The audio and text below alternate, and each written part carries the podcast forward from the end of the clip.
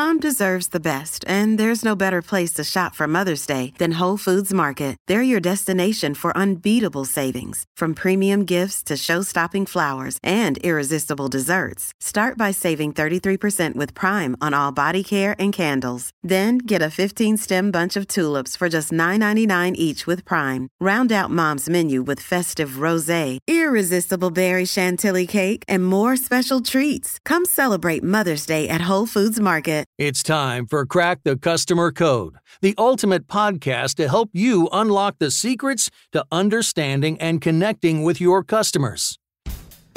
Adam, you know, we've been talking about AI a little bit more lately. And... A little bit. and I think sometimes it's really easy to think of it as like robots and machinery and things. But when we talk today, I think we talked more about values and ethics around AI and why those two are so connected. And I think that is fascinating. It absolutely is. And that, you know, we talked to Riaz from our seasonal sponsor, Alida, and he had so many great insights both into that level of it, which is, you know, really understanding what are the challenges. And I think if you are executing, if you, or you're trying to use AI in your organization, using, you know, a service or product like Alida's, whatever, however you're approaching that, you're going to be facing all these questions. Where are the lines? How do we approach it? How do we, uh, you know, balance uh, helpful and creepy, as uh, he put it? I think mm-hmm. I got mm-hmm. those adjectives right. Um, but then also seeing, which, you know, and I hope everyone listens all the way to the end of this episode because seeing what we talked about at the end, which is the power, what, how we're, you know, actually able to use AI, which, you know, you, you made this point great in the episode, like it's almost counterintuitive that we're using it to connect better, right? These machines, yep. Because we can't connect at scale, and AI is actually helping us bridge that gap, and it's because it's so powerful. And seeing how organizations can use that uh, to enhance customer experience is just incredible, really. It really is. And I think everybody who listens to this will get so much value from this conversation. So even if you're thinking, ah, AI, I, we're not there yet, listen to this episode. and, we're there. and we're there. Yeah, exactly. So let me introduce you to our guest today. Riaz Raihan is president at Alida. He leads product strategy, product management, research and development, engineering, UX design, and customer cloud operations for the company. Riaz's team builds world class customer experience management products for Alida customers. He is a veteran at SAP, Cisco, Infor, and Accenture. Most recently, he was the GM for Cisco's Internet of Things business unit in San Jose, California. Riaz holds engineering and MBA degrees and is a graduate of the Stanford University Management Development Program. Well, we are thrilled to have you here. Thank you so much for joining us, Riaz. Hey, it's uh, great to be here. Oh, Riaz, so happy to have you. And I'm excited to hop into our topic today. Now, a lot of times when we talk about AI, we're talking about, okay, how are we going to serve the customers? How are we going to use it to execute? But what I'd like to uh, start off with today is how do we use AI to better understand customers? So that's a that's a great question, Adam. And you know, the the way AI helps is it helps us with the problem of scale. For example, if you're a small business and you have 10 customers, you don't need AI. You need to just talk to them and you'll know what they feel and they'll give you feedback. The challenge is when you have 10 million customers and you have 10 million customers coming at you in different ways. We call that omni-channel. So you've got customers coming through a website, maybe calling a call center, maybe doing transactions in retail stores that you might have, uh, uh, and and you know interacting with your brand in multiple different ways that's when you have what we call multiple signals so now you have complexity because you've got all these customers potentially in different parts of the country different parts of the world different languages different channels what ai can help with is it can help understand the voice of the customer over time and what that means is uh, being able to to really pick out the signal from all the noise understand a customer's preferences uh, over time and keep a track on how that customer is evolving in their relationship with you. Uh, AI solves that problem at scale. I love that because I think we all want to understand our customers so much more than we can when we're just trying to do it kind of manually. and I know that right now there are a lot of opportunities around AI. I think people struggle with what those are. And I also wonder if we are um, able to really look to the future a little bit. How can we predict what our customers will want? Because you're, you know, I like how you're talking about over time. What happens when we look ahead? Is there a way to use AI to predict what customers will want in the future? So, AI definitely helps with that, Jeannie. And before I jump into how we do it, I think it's important to understand that you know AI can help us be extremely helpful and insightful, but there is a fine line between helpful and creepy. and and we always have to say on the right side of that line. Uh, in terms of how we do the predictions, it's about you know there's three types of feedback typically, right? When we deal with customers, there's direct, which is asking a customer a question through a survey or a micro survey, they give you a response. That's direct feedback. Then there's indirect. Indirect is what customers say about you, not necessarily to you. So, for example, what customers might say about you to another customer, uh, word of mouth, or what they might say about you in social media. So that's indirect. And then, of course, there's inferred. Inferred is when you're inferring what a customer might need based on their life changes or their preferences in terms of what they bought or changes in buying pattern behavior. So all of those direct, indirect, inferred can be can be computed together and, and good AI, you know, for example, Alida AI, sits on top of our systems and listens to all of this and makes good, well thought out predictions on what customers might want. Uh, and this could take a variety of forms. You know, for example, for a banking customer, it could be that that the AI predicts that they are now looking to buy a home or make some investments and therefore propose a product.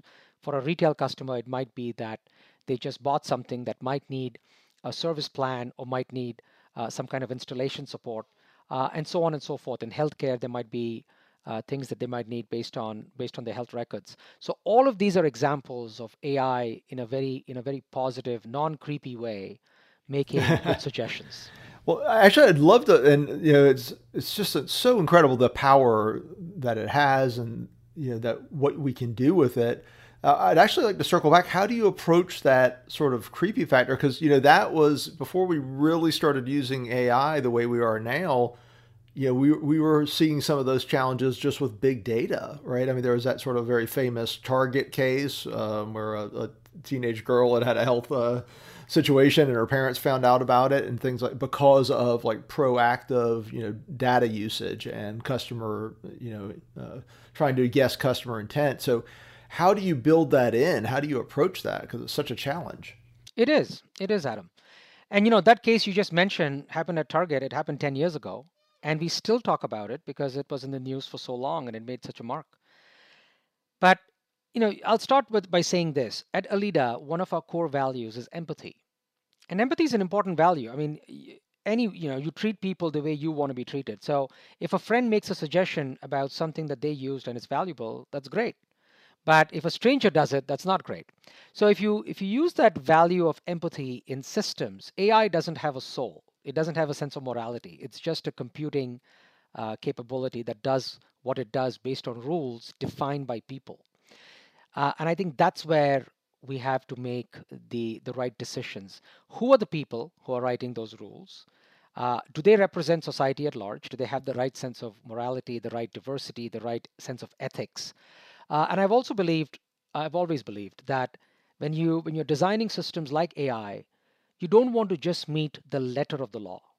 You really want to meet the spirit of the law. There's really good regulation out there that defines uh, what can and cannot be done, and just just meeting those regulations isn't enough. I think we have to go far beyond that and understand what was the intent of the regulation, not just can we meet the letter of the law.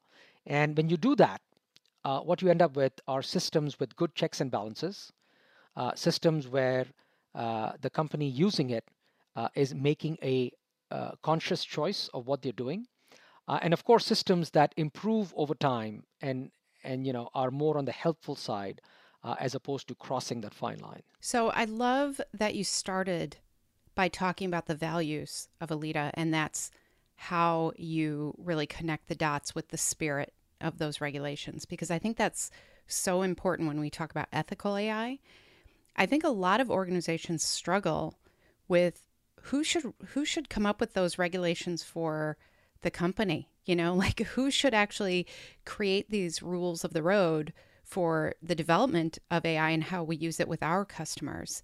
I'm just curious have you seen good examples of that, or how do you guide leaders when they're struggling with that? It's a great question. I mean, the government has obviously laid out uh, rules that apply across the country, across uh, uh, across AI and across security and privacy and so on, and data privacy, which is a big adjacent issue to AI. Uh, and uh, and those rules are well documented. However, I think we companies have to go above and beyond those rules, and it comes down to individual companies making individual choices about what to do uh, with AI eventually. So, as an example, in our company, we sat down, uh, you know, our CEO Ross Wainwright, myself, uh, the the rest of the executive team, we sat down and we we asked ourselves deeply, what kind of company do we want to be? Uh, and especially in this day and age, you know, with COVID happening and with uh, with the BLM movement that's happening, and with a lot of things that are happening, you know, in the in the macro sphere, what kind of company do we want to be? And that's when we landed on you know our set of values and that really guides everything we do so it's not just something that sits on our website or sits on a brochure or sits on a recruiting deck it's something that we truly believe in. It guides how we design products. It guides how we architect products how we design services how we go to market. Uh, and sometimes you know there are opportunities where we think uh, a customer or a prospect wants to do too much with AI or wants to cross that invisible line. And we'll actually say no to that business. It's a difficult thing to do, but I think it's the right thing to do in the long term because mm-hmm. uh, it is a slippery slope. And you always want to be on the right side of history when it comes to AI. Yeah, I think, you know, that's one of the things I've wondered about is, you know, not only if you have to turn down a client, right? But what happens when you're compet? I mean, this happens in every sphere, of course. You always have, you know, sort of bad actors in any industry. But with technology, with something like AI, it could be such an incredible competitive advantage to, you know, have a competitor that is not doing that. How will you guard against, you know, uh, keeping that uh, true north, so to speak, um, you know, as you go forward? Because that's I, I, I love you know, it's one of the things we're so happy about our partnership with Alida is that you have this great ethic about how you approach business and how you approach experience and technology. Uh, how do you maintain that over the long term? Uh, you know, Adam, it comes back to thinking about the long term. I think it's short termism that leads to people taking shortcuts and trying to win a deal and, and trying to please a customer in the short term. In the long term, our only true north is our final customer, not, not our client who buys our software, but the eventual customer who uh, who receives that uh, that offer, that survey, uh, that piece of engagement, we are always putting ourselves in the shoes of the eventual user, and and we let them guide us in the true north. What we have found is, I think doing the right thing may not be convenient in the short term, but it's the only thing in the long term. And a lot of our customers have been customers now for over a decade. Uh, they keep coming back to us. They keep expanding the use of our software. They keep trying new things with our software. Uh, and in some ways, I've also received feedback from our customers who come back to us and says, you know what?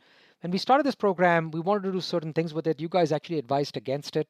I'm glad you did, because that would probably have been a bit of a stretch. Instead, we did A, B, and C, and we got some great results. And and that's the kind of partnership that we want to build with our with our longest standing customers. We also serve many customers who belong to the fortune 500 so even a small mistake by them gets remembered for decades. You know for example the one that you mentioned when you started the call. And we want to avoid those. And i think the best way to do that is to always be uh, you know on the right side of that line.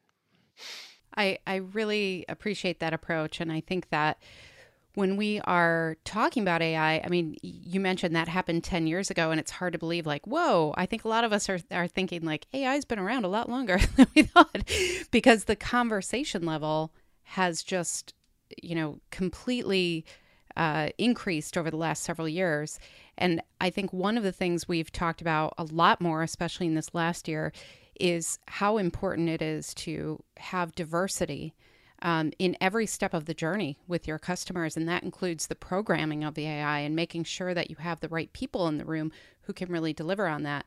And I'm just curious about, you know, what have you seen as some of the challenges in these last few years? How have have you evolved or how have you seen AI evolve in order to address some of those specific needs? You bring up a great point around diversity, uh, uh, Jeannie. Uh, I spend a lot of time thinking about the implicit bias in AI. And, and this is something that's well researched, it's well known in the industry. Uh, at the end of the day, AI is a tool, and a tool will represent the values of the tool maker.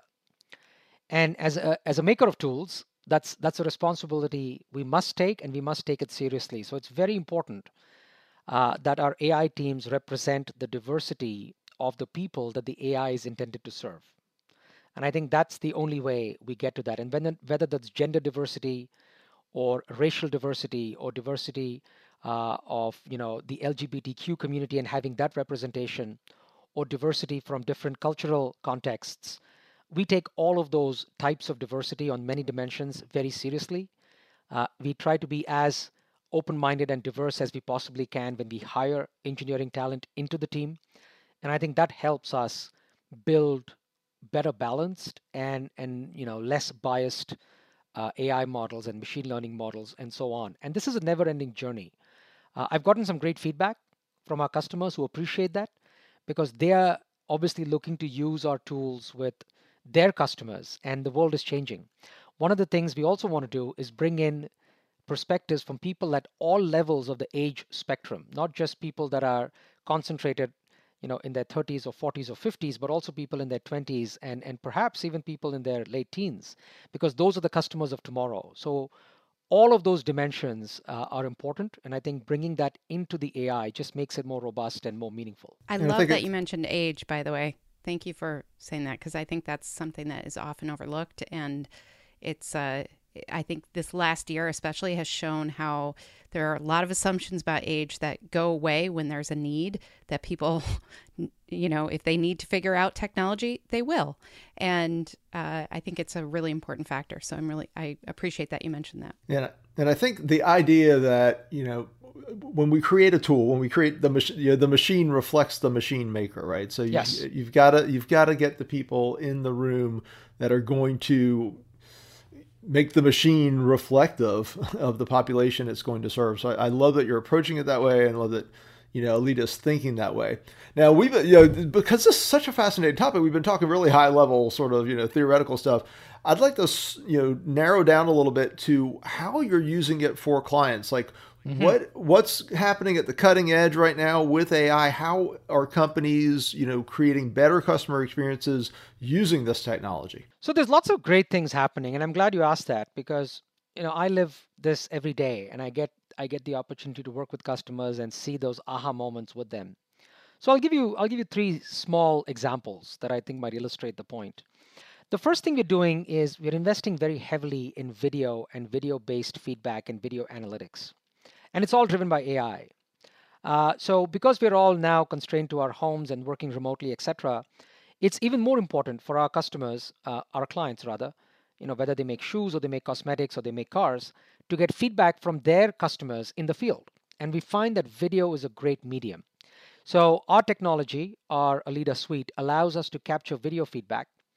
And the AI actually does what we call facial emotion recognition uh, it understands if the feedback from the end consumer is positive, negative, if there's happiness, disgust, anger, joy, surprise, and it can actually track all those emotions. It's a tremendously rich way of getting feedback. It's not just the words or the tone of the words, it's also the facial expressions that go along with the words. And AI is helping bring a lot of science to that. And that feedback, and it's all voluntary, it's all based on consent, it's all based on people wanting to give that feedback is helping our clients, you know, architect better products. The other example is around social. Social media is a tremendous source of feedback. The challenge with social media is there's so much of it. Just How noise, you... right? How do you get through the noise? exactly. And AI is allowing us to do that. I'll give you an example. You know, so let's say we're going after John Smith and we want to really understand what John Smith feels. And John Smith is a typical customer for our company uh, or for our, our client's company. And, and John Smith goes by J Smith on Twitter, but he goes as John S on a different social platform and so on and so forth. How do you know you're listening to the same person? Well, that's tough. And we have a technology called unique customer identifier, it actually cobbles together the patchwork of signals that we get and helps identify and say you're actually listening to the same person or all of these other people who appear to be the same person are not the same person and here's why ai does that when we do it at scale so that's another great example i think of how ai makes something so seemingly uh, uncomputable into something that's possible and it does this in seconds that's so cool. Incredible. um, and the emotion, like understanding people's emotion, I think that's amazing too. Like all of this stuff is just going to, I think, build a foundation where we can actually have more empathy for one another. And that's what I get excited about when I hear about these things because they're tools that are actually going to allow us to connect more one on one and with more humanity at a bigger scale, which is kind of surreal to think about because it's it's machines doing it, but it's so cool. Um, and this, I mean, this is just fascinating, and I love this conversation and how we're we're talking about all of these amazing future focused things. And now I want to uh, bring us back a little bit because we ask a question of all our guests here this season on Crack the Customer Code, and you are no exception, Ria. So we're going to go ahead and ask you this question. So if we were asking to sum up customer experience in general. And we asked you to put a customer experience expression or phrase on a bumper sticker. What would that be and why? And and how many words? Uh, you know. Well, typically? it's it's a bumper sticker, so not too many. Okay. We'll call the printer. yeah, but you can change the font size. Customer experience is the art of looking at your company through the eyes of the customer. Lovely. Lovely. And that's exactly what it like is. That. It is art. I love it. We're talking about all these scientific machine things, but there's an art to it. So that's perfect. Thank you so much. We will now adorn all of our vehicles with that. that is awesome. Well, thank you so much, Riaz. It's been awesome having you on the show and just love what you're doing and how you're approaching it. Uh, is there, you know, any way people can connect with you or learn more? Absolutely. You know, I uh, I love getting feedback and uh, I love listening to different points of view. My email ID is r i a z at alida a l i d a dot com, and I welcome uh, I welcome your comments and feedback. That's excellent. Thank you so much. This was a wonderful conversation. Thanks for being here. So, Jeannie, do you know what one of the toughest things to do in all of customer experience is? There's a long list. there is a long list. prioritizing is so oh. hard. Knowing what parts of the journey are most important, knowing where to focus your energies, where to focus staff, resources. Prioritization in CX is a huge challenge, and it is something that the larger an organization gets, the more it becomes a challenge. It's so true. And we see people and leaders struggle with this because they get a lot of information they take the right steps, and then everybody wants them to do everything at once or nothing at all. yeah, exactly. So you know what can help you, our listeners, with this is the free report from Forrester that our seasonal sponsor Alida is providing to you. It will help you. It is all about how to build a strong foundation for prioritizing CX. And you can find that at alida.com slash CTCC that is Alida, A-L-I-D-A dot com slash CTCC. And this report will really open your eyes to how you can start thinking about your customer experience, you know, programs and journeys and putting your energies into the right places. You know what I'm most excited about, Jeannie? What? Well, this idea of reading facial, you know, signals, because I've been trying to do this with you for what five or six years now. I'm still obviously not good at it based on our conversations. So having a computer to help me would just be fantastic. You know, I think a lot of men would oh. appreciate the AI helping the them with the emotional recognition software. Yes, I think you're on to something. Another way to use this technology. We need to yeah. tell Alida they're they're missing a whole market here. Yeah, I had heard about that technology before, but never quite in that detail. And I think it's so interesting how it might help like think about gate agents at airports right? Like they never know who's coming for them like what mood is coming up to me? Think about giving them some of this technology eventually so that they can really be prepared and understand and show more empathy. I think that it's it's we're really just at the start of this even though as Riaz mentioned we're more than 10 years in we're really at the start of this evolution and I think it's really exciting to watch. Yeah, it was a fascinating episode. I'm sure everybody got a, lot out of it. And mm-hmm. even though we can't see your faces, audience, you know, we feel you.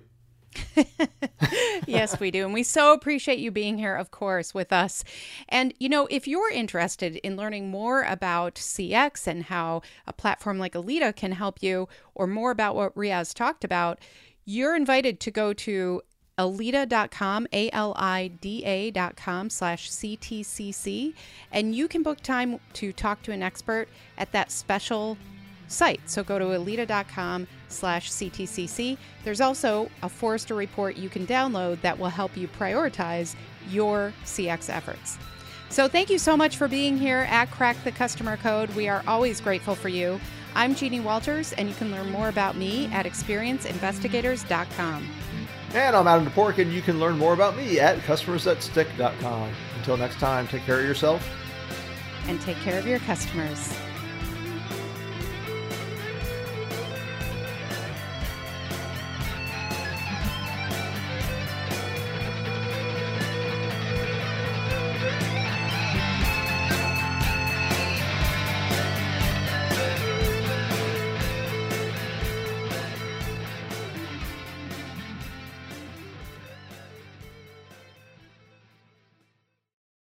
This podcast is a part of the C Suite Radio Network.